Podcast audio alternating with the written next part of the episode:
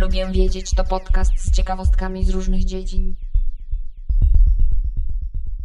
Cześć, ja jestem Monika, a to jest podcast Lubię wiedzieć. O tym, że klimat się zmienia, mam nadzieję wiecie. I że zmienia się w sposób niezwykle szybki, też prawdopodobnie wiecie. Bardzo dużo się mówi o nadmiarze dwutlenku węgla, zwiększającej się ilości metanu w atmosferze oraz o nadprodukcji plastiku. Dzisiaj opowiem Wam o nowych, optymistycznych, innowacyjnych sposobach, jakie ludzkość wynalazła w niedawnej przeszłości, aby sobie radzić z tymi problemami. Możliwe, że jeszcze o nich nie słyszeliście, nie słyszałyście, więc zapraszam do słuchania dalej. Czy wiecie, że na Islandii powstała wielka fabryka, która wychwytuje dwutlenek węgla z atmosfery i zamienia go w kamień?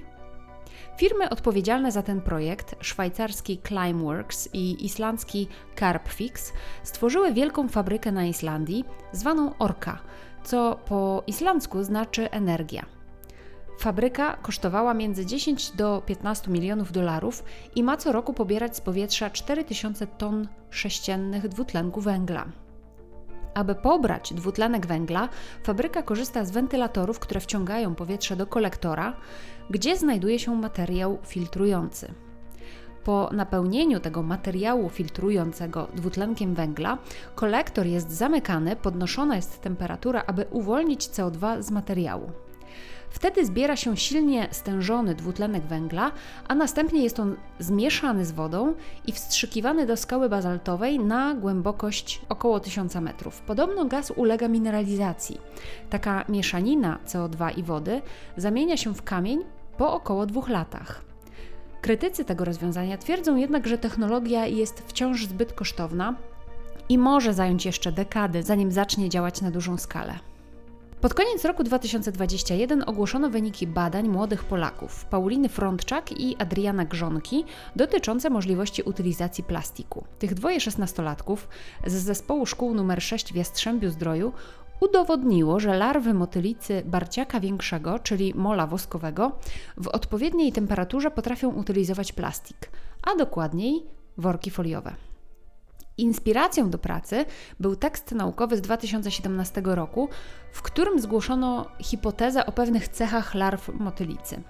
Młodzi naukowcy chcieli tę hipotezę sprawdzić, jak larwy tego mola zachowują się i jak się rozwijają w różnych warunkach termicznych przy różnym dostępie do pożywienia. W trakcie kilkunastu miesięcy badań udało im się wykazać, że larwy tego owada utylizują polietylen najskuteczniej w temperaturze 24 stopni Celsjusza oraz gdy stosunek wosku pszczelego, którym są karmione, do folii polietylenowej wynosił 1 do 1. Za te badania zostali docenieni nagrodą Canadian Special Award i nagrodą dla młodych innowatorów Best Young Inventors Award. Plastik w postaci foliowych toreb to ogromny problem, ale także dużym problemem jest mikroplastik, czyli takie drobiny, fragmenty włókien odzieży, butelek plastikowych czy innych syntetycznych przedmiotów, które znajdują się w wodzie, w powietrzu, a także w glebie.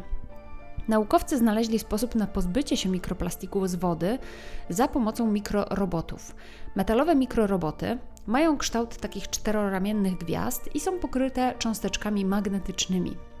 Po dodaniu do wody wraz z odrobiną nadtlenku wodoru, urządzenia wielkości bakterii przyczepiają się do cząsteczek mikroplastiku i zaczynają je rozkładać.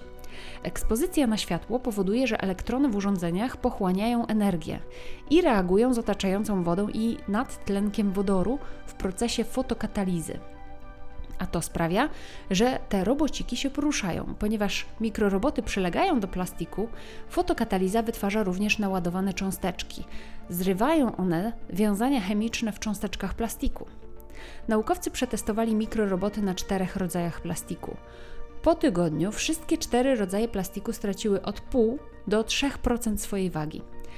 W innym teście mikroroboty poruszały się w małym zbiorniku wodnym z mikroplastikiem i były zbierane potem przez magnes, co pozwoliło zebrać do 70% cząsteczek mikroplastiku.